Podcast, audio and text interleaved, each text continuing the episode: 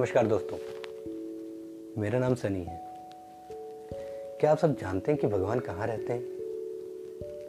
अगर नहीं जानते तो चलो आज मैं आपको बताता हूँ एक कहानी के माध्यम से। बात उस वक्त की है, जब भगवान ने ये दुनिया बनाई।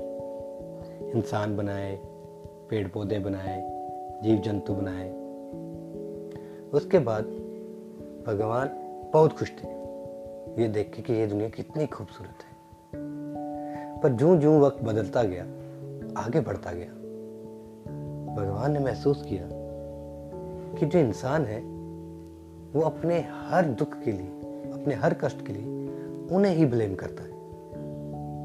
किसी का पाँव मुड़ जाता है तो वो ये कहता है, हे hey भगवान, ये तूने क्या कर दिया? किसी का कारोबार में नुकसान हो जाता है तो वो ये कहता है, हे hey भगवान, ये तूने क्या कर इस तरह के ना जाने कितने ब्लेम्स भगवान रोज सुन रहे थे। अब वो परेशान हो गए। उन्होंने सोचा, चलो, इंसान की मदद की जाए। इस उनकी इंसान की सारी प्रॉब्लम्स का कोई सोल्यूशन निकाला जाए तो उसके लिए भगवान को मेडिटेशन करना था, ध्यान लगाना था। पर ऐसी कौन सी जगह वो जाके ध्यान लगाएँ जहाँ पर इंसान की इस तरीके की बातों से वो बच सके? तो उन्होंने काफ़ी सोचा, पर उन्हें जवाब नहीं मिला। फिर उन्होंने सभी देवी देवताओं की एक मीटिंग बुलाई, जहाँ पे हर देवी देवता है सबके सब। तो भगवान ने अपनी सारी बात उन सबके सामने रखी और सबसे उपाय मांगा। तब सबसे पहले इंद्रदेव उठे। उन्होंने कहा महादेव, आप कैलाश पे चले जाइए। कैलाश पर्वत इतना बड़ा है, इतना विशाल है कि एक आम मनुष्य तो वहाँ पहुँच ही नहीं सकता। महादेव ने कहा, ऐसा नहीं है।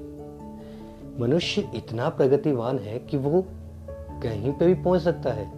तो पर्वत जैसी जगह में आना उसके लिए कोई असंभव कार्य नहीं होगा। तब वरुण देव उठे।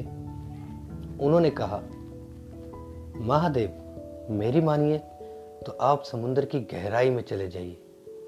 वहाँ मनुष्य नहीं आ सकता। महादेव ने कहा, नहीं, ऐसा भी नहीं है। इस आधुनिक युग में इंसान ने तो समुद्र की गहराइयों को भी नाप लिया है। उसने ऐसे ऐसे समुद्र के जीवों को भी देख लिया है, जो कभी उसने देखे भी नहीं थे। तो वहाँ मुझे ढूंढना कौन सी बड़ी बात होगी? फिर सूर्यदेव की बात आई। सूर्यदेव ने कहा, प्रभु, आप अंतरिक्ष की गहराइयों में चले जाइए। वहाँ तो असंभव है। कोई भी मनुष्य, कोई भी प्राणी नहीं आ सकता। महादेव ने कहा, आपका सुझाव अच्छा है, पर आपको यह नहीं मालूम कि मनुष्य इतना बुद्धिमान है कि उसने विभिन्न ग्रहों को भी ढूंढ निकाला है। तो अंतरिक्ष के किसी भी मैं कोने में जाऊँगा, वो मुझे कहीं ना कहीं तो ढूंढ ही लेंगे। अब सब के सब परेशान, सोच रहे हैं कि क्या किया जाए, कहाँ जाया जाए।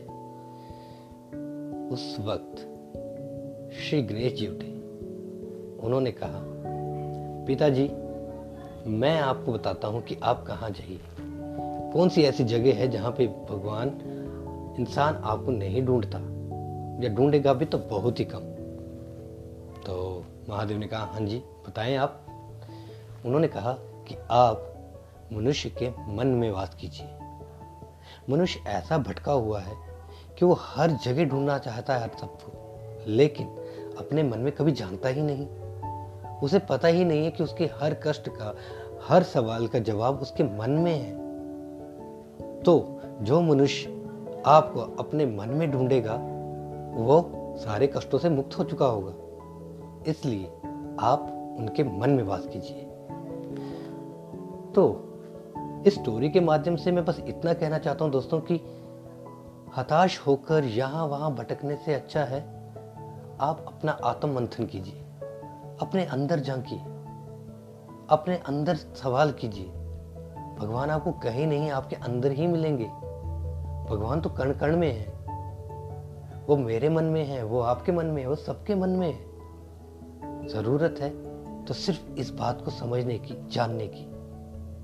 अगर आपको मेरी कहानी पसंद आई हो तो मुझे ज़रूर बताइएगा। धन्यवाद।